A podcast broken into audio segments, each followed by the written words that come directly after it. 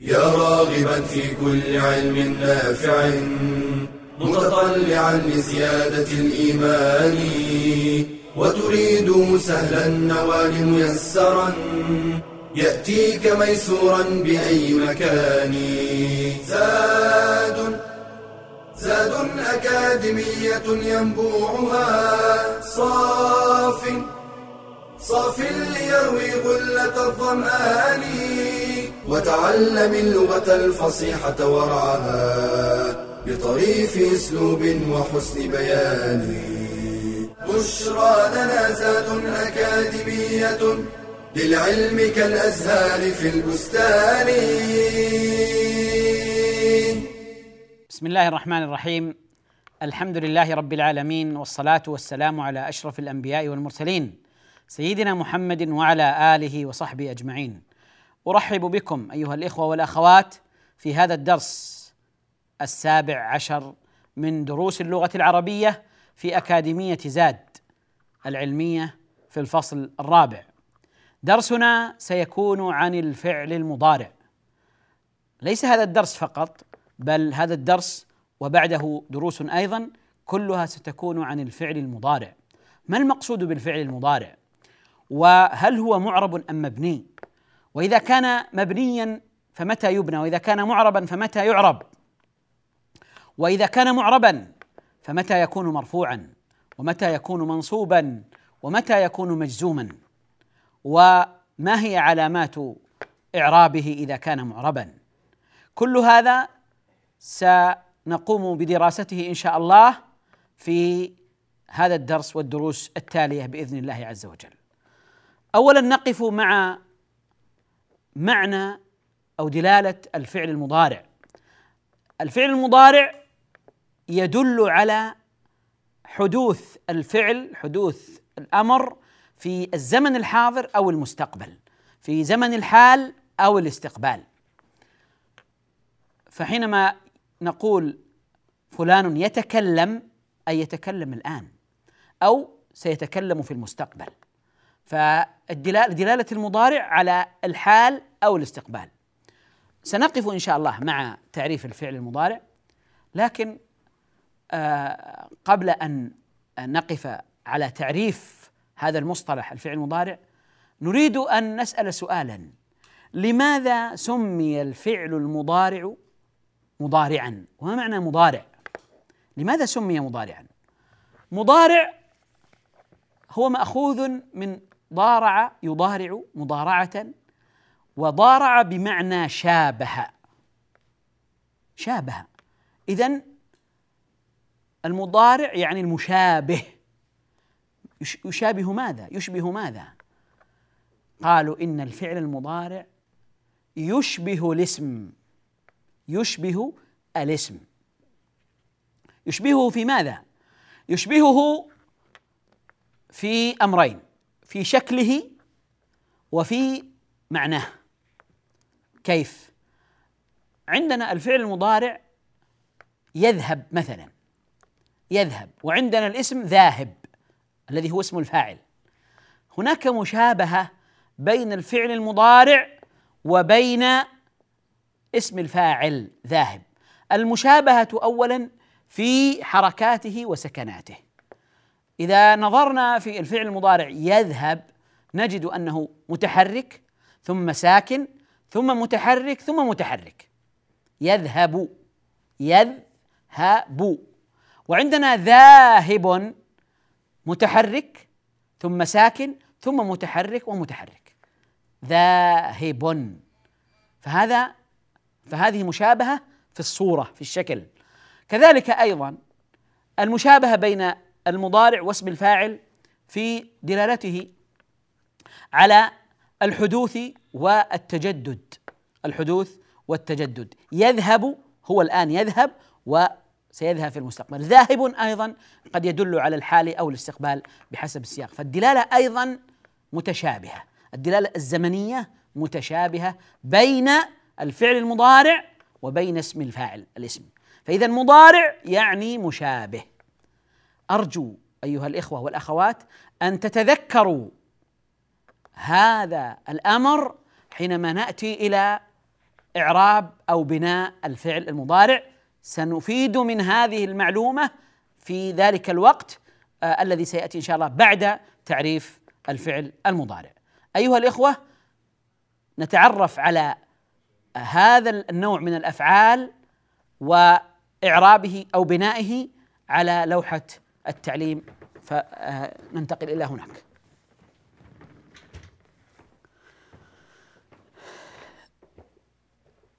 هنا العنوان أيها الإخوة والأخوات إعراب الفعل المضارع. إعراب الفعل المضارع. هنا سنتكلم عن حالات الفعل المضارع من حيث الإعراب والبناء لأنه سيأتي معنا أنه يكون معربا ويكون مبنيا. لكن قبل ذلك ماذا نقصد بالفعل المضارع؟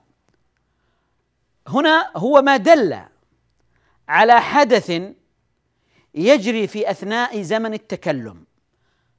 ما دل على حدث يجري في أثناء زمن التكلم أو في المستقبل في زمن التكلم أو المستقبل. فالمضارع يدل على الحال ويدل على الاستقبال. يدل على الحال ويدل على الاستقبال لأن من المضارع ما يدل على المستقبل. آه يعني آه نجد أمثلة كثيرة في القرآن أفعال مضارعة هي لم لا تحدث الآن وإنما آه ستحدث في المستقبل. آه، يوم تأتي كل نفس تجادل عن نفسها. تأتي كل نفس فتأتي هنا مضارع. لكنه دلالته في المستقبل وليست دلالته في هذا الزمن وليست دلالته في هذا الزمن. فاذا إما في زمن التكلم أنا أقول أنا أتكلم الآن.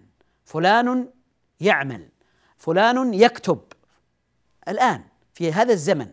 وربما يدل على آه، المستقبل آه، آه، إما بحرف السين مثلا أو سوف فهذا يدل دلالة لفظية على أنه مستقبل حينما أقول فلان سيكتب أو سوف يكتب هذا في المستقبل. أو يكون دلالة الحال أو دلالة السياق تدل على أنه يدل على الحال أو أو الاستقبال. فالسياق أيضا يحدد الزمن يحدد الزمن. فهو إذا ما دل على حدث حدث ها يجري في أثناء زمن التكلم. الفعل دائما يدل على شيئين. يدل على الحدث الذي هو الفعل وما يقوم به صاحبه ويدل على الزمن.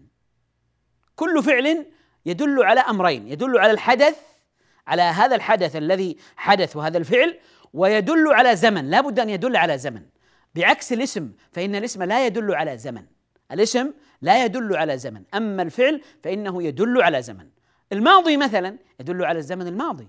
حينما أقول ذهب أو كتب فإنه يدل على حدوث هذا الفعل في الزمن الماضي قبل زمن التكلم. أما المضارع فإنه يدل على زمن التكلم الحال أو المستقبل الحال أو الاستقبال.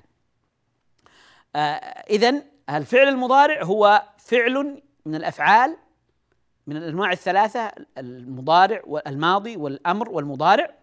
آه أو الماضي والمضارع والأمر فاذا المضارع هنا آه، بدأ به ليس لأنه هو الأول وإنما لأن الكلام هنا عن المعربات.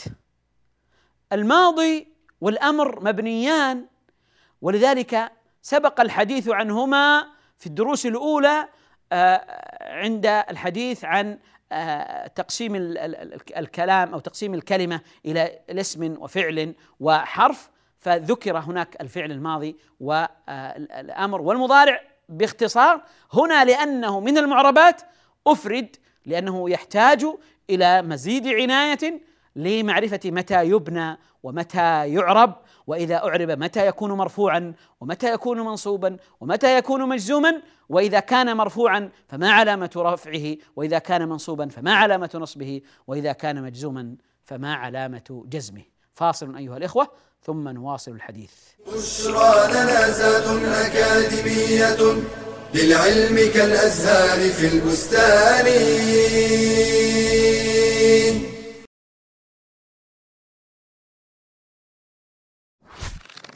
يحرص كثير من الآباء والأمهات على تعليم أبنائهم شتى العلوم ويبذلون في ذلك الغالي والنفيس من أوقاتهم وأموالهم وهذا مما يؤجرون عليه من الله تعالى. ولكن هل اعتنوا مع ذلك بتعليمهم أدب العلم وسمته؟ فهو الذي يهذب أخلاقهم ويحسن طباعهم.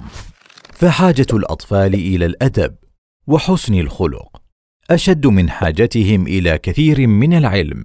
لهذا كان السلف يحرصون على تعليم أبنائهم الأدب قبل العلم. قال سفيان الثوري كانوا لا يخرجون أبناءهم لطلب العلم حتى يتأدبوا. وقال عبد الله بن المبارك طلبت الأدب ثلاثين سنة وطلبت العلم عشرين سنة وهذا ما جعل الآباء والأمهات قديما يدفعون بأولادهم إلى المؤدبين والعلماء حتى يقتبسوا من أخلاقهم وآدابهم قبل علومهم. قال الإمام مالك بن أنس رحمه الله تعالى كانت أمي تعممني وتقول لي اذهب إلى ربيعة فتعلم من أدبه قبل علمه وذلك أن العلم لا ينتفع به إلا بطهارة القلب عن مساوئ الأخلاق. ولعل هذا الأمر. هو ما دفع العلماء إلى اشتراط أن يتتلمذ طالب العلم للعلماء لا للكتب فحسب. وذلك حتى يتاكدوا من تخلقه بأخلاق العلماء وتحليه بأدبهم ويظهر عليه سمت العلم وأدبه ونوره. قال عبد الله بن وهب ما تعلمناه من أدب مالك أكثر مما تعلمناه من علمه. ومما يدلك على منزلة الأدب والأخلاق أن النبي صلى الله عليه وسلم قد جمع بين العلم والأخلاق والأدب ولما أثنى عليه ربه سبحانه وتعالى أثنى عليه بالأخلاق والأدب فقال وإنك لعلى خلق عظيم. بشرى لنا زاد أكاديمية. للعلم كالأزهار في البستان.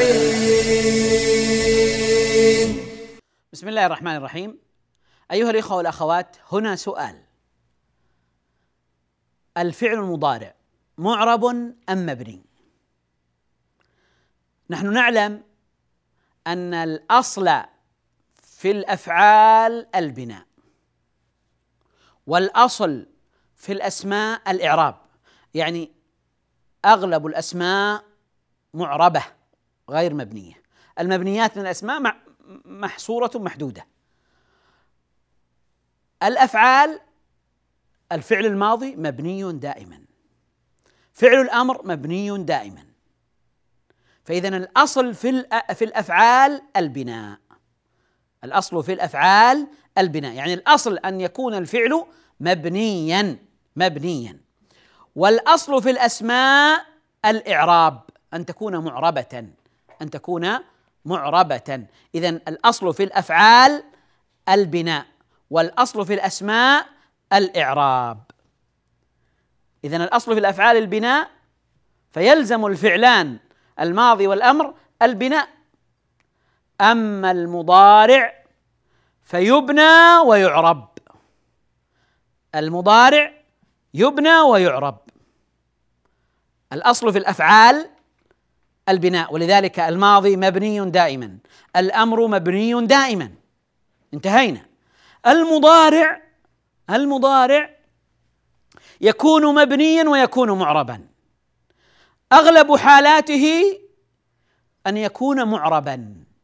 لو سألت سؤالا ما سبب إعرابه مع أن الأصل في الأفعال البناء؟ لماذا أعرب الفعل المضارع. لماذا جاء معربا؟ لماذا جاء معربا؟ تذكروا الأسماء الأصل فيها الإعراب والأفعال الأصل فيها البناء. المضارع يكون معربا في حالات كثيرة يكون مبنيا في حالتين. السؤال لماذا جاء الفعل المضارع معربا؟ ما السبب؟ تذكرون قبل الفاصل في أول الحلقة قلنا شيئا سنفيد منه الآن. لماذا سمي المضارع مضارعا؟ لأنه يشبه الاسم. لأنه يشبه الاسم. إذا كان المضارع يشبه الاسم والأصل في الأسماء الإعراب فالأصل في الاسماء الإعراب والمضارع يشبه الاسم. اذا سيكون المضارع قولوا معربا سيكون المضارع معربا لأنه يشبه الاسم. والشيء إذا أشبه الشيء أخذ حكمه أخذ حكمه. فهنا مشابهة بين الفعل المضارع والاسم. وما دام أن الاسم معرب فالمضارع الذي يشبه الاسم سيكون معربا. اذا ما سبب إعراب الفعل المضارع. لماذا يأتي الفعل المضارع معربا؟ لأنه يشبه يشبه الاسم. لأنه يشبه الاسم. وذكرنا أن شبهه في حركاته وسكناته وفي أيضا دلالته. طيب. إذا كان يشبه الاسم فسيكون معربا. طيب هل يبنى؟ نعم يبنى في حالتين. يبنى في حالتين. ما الحالتان اللتان يبنى فيهما الفعل المضارع. الحال الأولى إذا اتصلت به نون التوكيد اتصالا مباشرا. إذا اتصلت به نون التوكيد اتصالا مباشرا. لتكتبن لتذهبن لتقومن لا تفعلن لا تحقرن. لا تحقرن من المعروف شيئا. لا تحقرن. هنا تحقر فعل مضارع. اتصلت به نون التوكيد. تحقرن. هذه نون التوكيد. لما اتصلت به نون التوكيد أصبح مبنيا. أصبح مبنيا. وكذلك يبنى الفعل المضارع إذا اتصلت به نون الإناث. إذا اتصلت به نون الإناث التي تسمى نون النسوة. نون الإناث. إذا اتصلت به نون النسوة يكون أيضا مبنيا. اذا متى يكون الفعل المضارع مبنيا؟ يكون الفعل المضارع مبنيا في حالتين. إذا اتصلت به نون التوكيد اتصالا مباشرا أو اتصلت به نون النسوة أو اتصلت به نون النسوة. اذا حالات بناء الفعل المضارع عند اتصاله بنون النسوة أو نون الإناث يبنى على السكون. عند اتصاله المباشر بنون التوكيد الثقيلة أو الخفيفة يبنى على الفتح. لأكتبن لأفعلن لأدفعن لأكتبن لأفعلن لأدفعن. وهكذا. يبنى إذا اتصلت به نون النسوة أو نون الإناث إذا آه، آه، على السكون يبنى على السكون. يذاكرن يطلبن يلعبن ومنه قوله تعالى يأكلن ما قدمتم لهن. اذا يبنى الفعل المضارع في حالتين. إذا اتصلت به نون التوكيد اتصالا مباشرا أو اتصلت به نون الإناث. نون الإناث. طيب هنا سيأتي من يسأل ويقول ألم نقل إن الفعل المضارع يشبه الاسم والاسم معرب؟ فلماذا بني هنا؟ فلماذا بني في هاتين الحالتين؟ نقول السبب أنه حينما اتصلت به نون التوكيد أو حينما اتصلت به نون النسوة ابتعد عن الاسم ابتعد عن الاسم. يعني ابتعد عن مشابهته الاسم لأن نون التوكيد لا تتصل بالاسم. نون النسوة لا تتصل بالاسم. إنما تتصل بالأفعال. تتصل بالفعل المضارع تتصل بالفعل الأمر.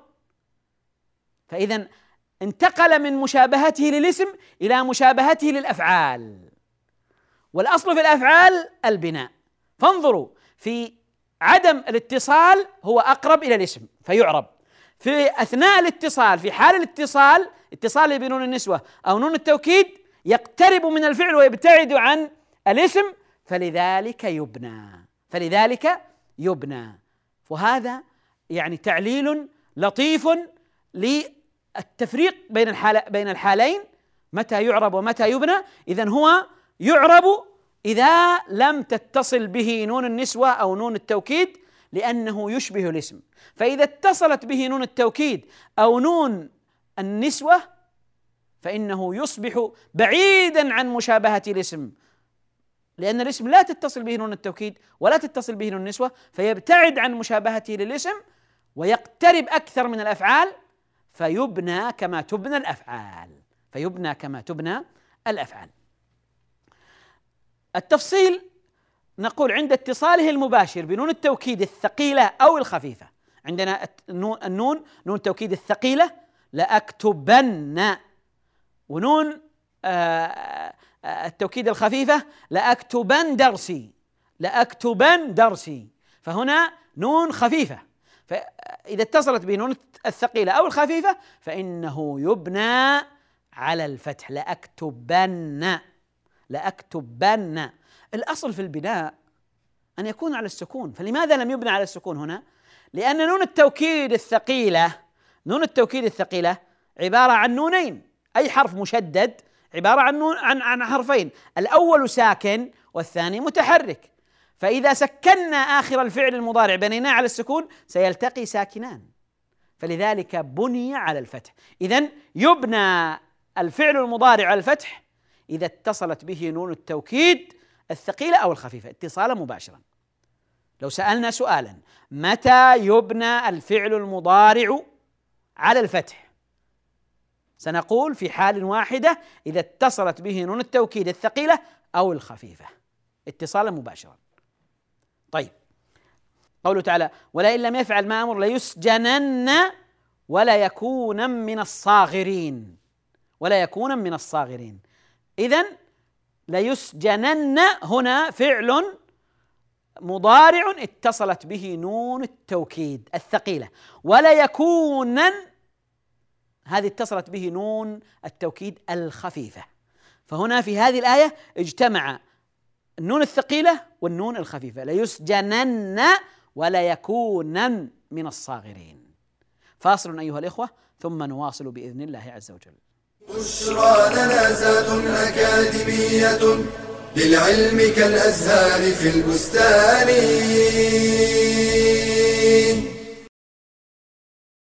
الخطبة أولى خطوات الزواج ومقدماته، وقد حث الشرع على تيسيرها، فقال صلى الله عليه وسلم: إن من يمن المرأة تيسير خطبتها، والمرأة التي يجوز خطبتها هي غير المتزوجة، وغير المعتدة، وغير المخطوبة، والتي ليس بها مانع من موانع النكاح من الخاطب، ويحرم التصريح بخطبة المعتدة من وفاة أو من طلاق رجعي أو بائن وأما التلميح بإبداء الرغبة في الخطبة فمباح إلا الرجعية فلا يجوز التلميح لها. قال تعالى ولا جناح عليكم فيما عرضتم به من خطبة النساء أو أكننتم في أنفسكم. ويستحب للخاطب النظر إلى المخطوبة لقوله صلى الله عليه وسلم للمغيرة بن شعبة وقد ذكر له امرأة أراد خطبتها اذهب فانظر إليها. فإنه أجدر أن يؤدم بينكما. وقد ذكر الفقهاء لجواز النظر إلى المرأة المخطوبة شروطا منها أن يكون الخاطب عازما على الخطبة أن يغلب على ظنه الإجابة أن يكون النظر بلا خلوة أن يكون مقصده الاستعلام لا الاستمتاع أن ينظر إلى ما يظهر غالبا كالوجه والكفين. ألا تكون المرأة متبرجة أو متطيبة. ونظر المخطوبة إلى خاطبها كحكم نظره إليها. ويجوز للخاطب تكرار النظر إذا لم يكتفي بالنظرة الأولى. فإذا اكتفى بالأولى لم تجز له الثانية. ولا يجوز للخاطب مصافحة المخطوبة. ولا مسها ولا الخلوة بها ولا الخروج معها. لأنها قبل عقد النكاح لا تزال أجنبية عنه. وتحرم خطبة الرجل على خطبة غيره بغير إذنه لقوله صلى الله عليه وسلم لا يخطب الرجل على خطبة أخيه حتى يترك الخاطب قبله أو يأذن له الخاطب ولا يترتب على الخطبة حق للخاطب غير أنه مقدم في النكاح على غيره. فإذا فسخت الخطبة فإن للخاطب أن يسترد ما قدمه من هدايا لأنها في حكم المهر أو هبه لأجل إتمام الزواج ولم يحصل ولكن الأفضل ألا يستردها خاصة إذا كان الترك من جهته. وينبغي للولي أن يحرص على تزويج الكفء متى تقدم للزواج. لقوله عليه الصلاة والسلام إذا جاءكم من ترضون دينه وخلقه فأنكحوه إلا تفعلوا تكن فتنة في الأرض وفساد عريض. بشرى لنا زاد أكاديمية للعلم كالأزهار في البستان. بسم الله الرحمن الرحيم. نواصل الكلام أيها الإخوة والأخوات عن الفعل المضارع. قلنا إن الفعل المضارع يبنى في حالين. إذا اتصلت به نون التوكيد اتصالا مباشرا أو اتصلت به نون الإناث. ونون النسوة هي نون الإناث لكن آه، الأدق في التعبير أن نقول نون الإناث نون الإناث لأن الإناث أشمل من النسوة أشمل من النسوة. لكن لا آه، الاصطلاح لا إشكال فيه. إذا قلت نون الإناث أو نون النسوة لا إشكال في ذلك. آه، نون النسوة منه قول الله تعالى يأكلن ما قدمتم لهن يأكلن. هنا الفعل المضارع اتصلت به نون النسوة أو نون الإناث. ما حاله؟ بني على السكون بني على السكون. خلاصة الكلام أن الفعل المضارع يكون معربا إلا في حالين. إذا اتصلت به نون التوكيد اتصالا مباشرا مثل ليسجنن ولا يكون من الصاغرين أو اتصلت به نون النسوة نون النسوة. آه، يأكلن ما قدمتم يأكلن ما قدمتم. حينما نعرب آه، آه، هذا الفعل المضارع في في الآيتين ليسجنن نقول يسجنن فعل مضارع مبني على الفتح لاتصاله بنون التوكيد الثقيلة. ونون التوكيد طبعا حرف مبني لا محل له من الإعراب. لا محل له من الإعراب. آه ولا يكون من الصاغرين يكون يكونا هنا فعل مضارع مبني على الفتح لاتصاله بنون التوكيد الخفيفة. ونون التوكيد حرف مبني لا محل له من الإعراب. وهنا آه، أشير إلى آه، كتابة نون التوكيد الخفيفة.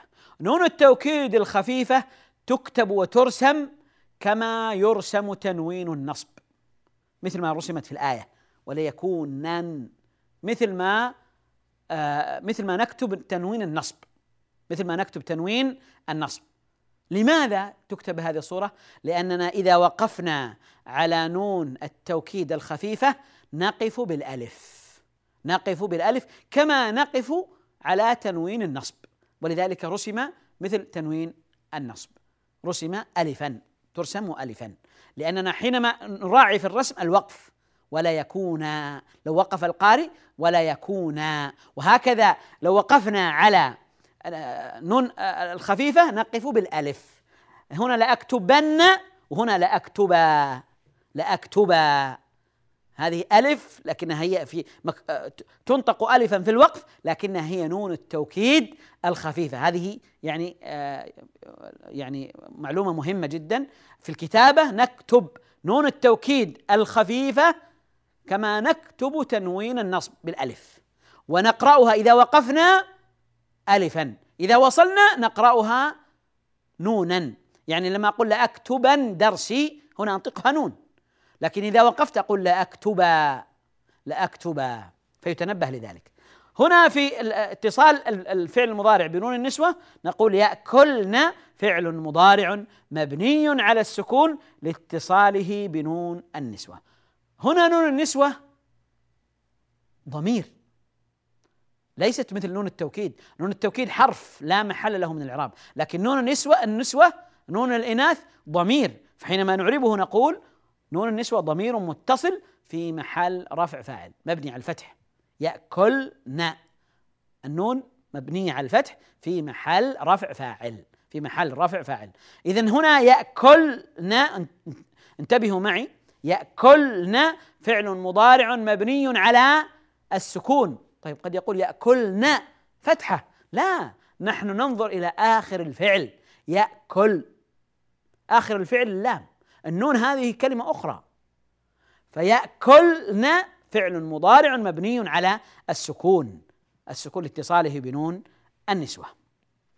ما عدا هاتين الحالتين يكون الفعل المضارع معربا.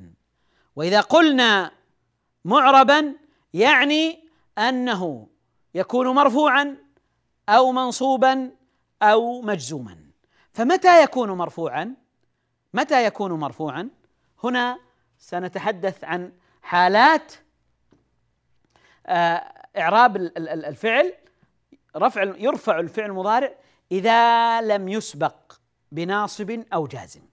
إذا لم يسبق بناصب أو جازم إذا لم يسبق بأداة ناصب أو أداة جزم أو, ي... أو ولم يكن أيضا معطوفا على فعل منصوب أو مجزوم لأنه العطف المعطوف يأخذ حكم المعطوف عليه لأنه تابع له. فإذا لم يكن كذلك فإنه يكون مرفوعا. اذا متى يكون الفعل المضارع مرفوعا؟ يكون الفعل المضارع مرفوعا إذا لم يسبق بناصب أو جازم. إذا لم تسبقه أداة نصب أو أداة جزم ولم يكن معطوفا على فعل منصوب فإنه مجزوم. حينما نقول يكتب يذهب يجري آه، يكتبون يعلمون كل هذه أفعال مرفوعة. لما أقول آه، القوم يعلمون ما أمرهم الله به يعلمون هنا فعل مضارع مرفوع. لماذا هو مرفوع؟ لأنه تجرد عن الناصب والجازم. لم يسبق بناصب. ولم يسبق بجازم فإنه اذا يكون مرفوعا. يكون مرفوعا. اذا متى يكون الفعل المضارع مرفوعا؟ معربا مرفوعا إذا لم يسبق بناصب أو جازم. طبعا إذا لم يكن متصلا به نون النسوة أو نون التوكيد. انتهينا. تلك حالات البناء. إذا لم يكن آه، متصلا به نون التوكيد أو نون النسوة فإنه يكون معربا. ويكون مرفوعا إذا لم يسبق بأداة نصب أو أداة جزم أو أداة جزم. طيب. هنا الفعل المضارع يرفع بالضمة الظاهرة إذا كان صحيح الآخر. يرفع بالضمة الظاهرة إذا كان صحيح الآخر. ويرفع بالضمة المقدرة إذا كان معتل الآخر. ويرفع بثبوت النون إذا كان من الأفعال الخمسة التي ترفع بثبوت النون وتنصب وتجزم بحذفها. الفعل المضارع أو الأفعال الخمسة هي الأفعال التي اتصلت بها آه، واو الجماعة أو ألف الاثنين أو ياء المؤنثة المخاطبة. إذا هنا علامات الفعل رفع الفعل المضارع يرفع بالضمة الظاهرة. إذا كان صحيح الآخر إذا كان صحيح الآخر يذاكر الطالب دروسه تنظم الزوجة بيتها تنظم. هنا يذاكر وتنظم مرفوع. لماذا؟ لأنه لم يسبق بأداة نصب أو أداة جزم. فهنا مرفوع. طيب هو صحيح الآخر؟ إذا يكون مرفوعا وعلامة رفعه الضمة. هنا يرفع بالضمة المقدرة إذا كان معتل الآخر. إذا كان آخره واو أو ألف أو ياء يسعى يمشي يدعو يرجو آه ير آه يعني هنا آه يهدي يهدي. فهنا إذا كان الفعل المضارع آخره معتل يعني آخره حرف علة واو أو ألف أو ياء فإنه يكون مرفوعا بضمة مقدرة بضمة مقدرة لأن حروف العلة آه، الضمة إما أن تكون متعذرة أو تكون ثقيلة. تكون متعذرة مع الألف وتكون ثقيلة مع الواو أو الياء ولذلك تقدر هذه الضمة. فهنا نقول يسعى المسلم آه، يسعى فعل مضارع مرفوع وعلامة رفعه الضمة المقدرة. ولو قلنا يرمي كذلك فعل مضارع مرفوع علامة رفعه الضمة المقدرة. ولو قلنا يدعو فعل مضارع مرفوع وعلامة رفعه الضمة المقدرة. لماذا هو مرفوع؟ لأنه لم يسبق بناصب أو جازم. لم يسبق بناصب أو جازم. ويكون مرفوعا بثبوت النون إذا كان من الأفعال الخمسة. سنقف إن شاء الله على التفصيل لأحوال الفعل المضارع في حال الرفع والنصب والجزم في الدروس القادمة. إلى أن ألقاكم في الدرس القادم أستودعكم الله والسلام عليكم ورحمة الله وبركاته. يا راغبا في كل علم نافع متطلعا لزيادة الإيمان وتريد سهلا النوال ميسرا يأتيك ميسورا بأي مكان. زاد زاد أكاديمية ينبوعها. صاف صاف ليروي غلة الظمآن. وتعلم اللغة الفصيحة ورعاها بطريف أسلوب وحسن بيان. بشرى لنا زاد أكاديمية للعلم كالأزهار في البستان.